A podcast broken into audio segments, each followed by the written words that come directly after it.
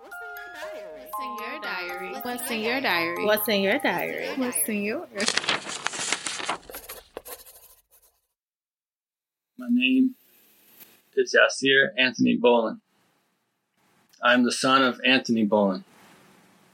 Now, before I speak, I would like to say that I am deeply hurt and I am angry and I am a little unsure how this is going to go, but I need to speak.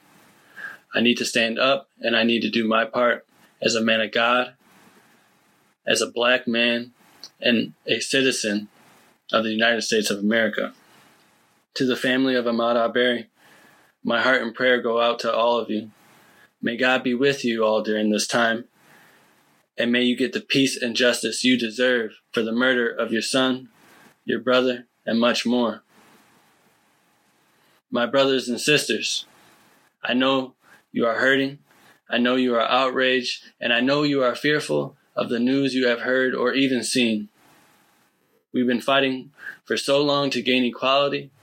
We've been fighting for so long to overcome the generational setbacks we have inherited through slavery and oppression. We've been fighting for so long for the peace and prosperity we deserve as fellow citizens of this country.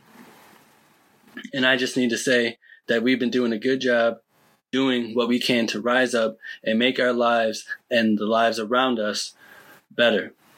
So please, do not grow weary in the vision God has given you to break these generational curses we've been casted under for so long. Please continue to heal, transform, and love. Please continue to be you, and please continue to be black. But this message is not for you. This message is for my white friends. But please listen. My white friend, you know I love you so much, as I do any other being. You know how much some of you have meant to me in my life, and you know that I am grateful for the help you have given me throughout my life. So please understand that I am not coming from a place of racism, but please know that my words may be strong and convicting. To my fellow white believer, you know that our God is a God of righteousness and justice. You know that our God calls us not to fear. You know that our God calls us to stand up for the oppressed. You know that our God calls us to many other things. So please understand that I'm doing my best to encourage you to fight with us in this.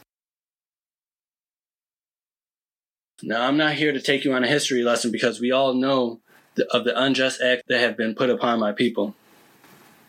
I just want to get down to it. I am urging you all to stand up and get behind us in this fight for equality.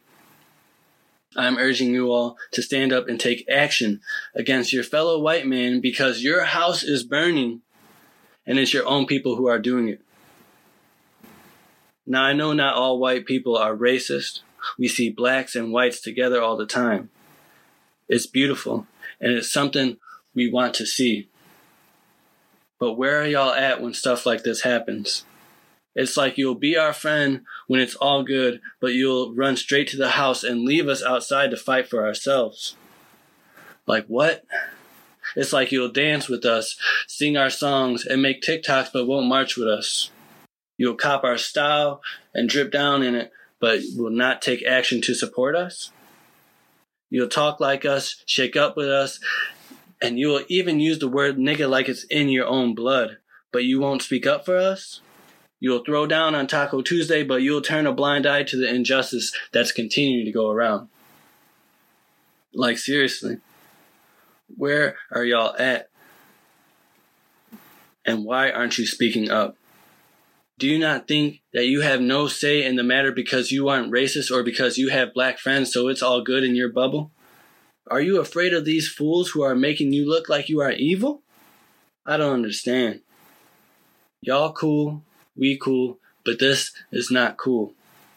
And it's obvious that the black man has little pull here when it comes to rights and privilege. So yeah, we need you all to shake off whatever fears you have within and stand up with us. Speak up with us because we as Americans need to make this place a greater nation because it's not going to happen if you guys are just chilling on the sidelines watching us take L after L.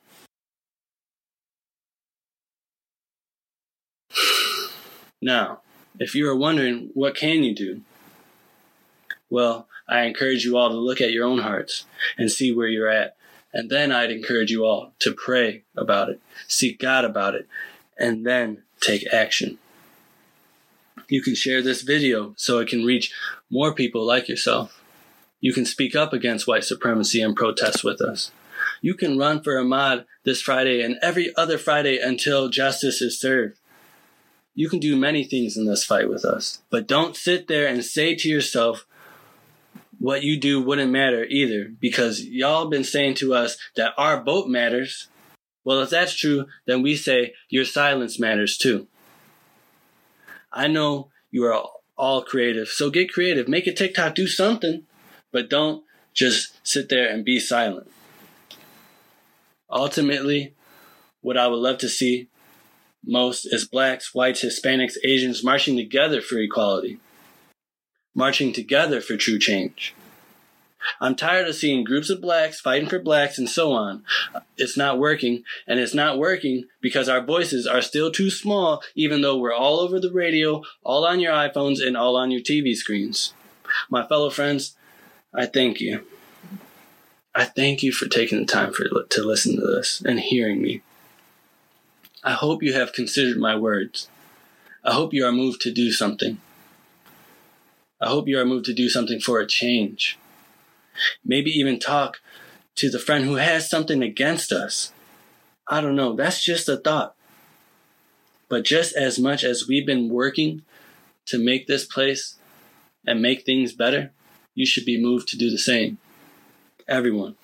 I hope you continue to do your best to make this place a better place to live for everyone.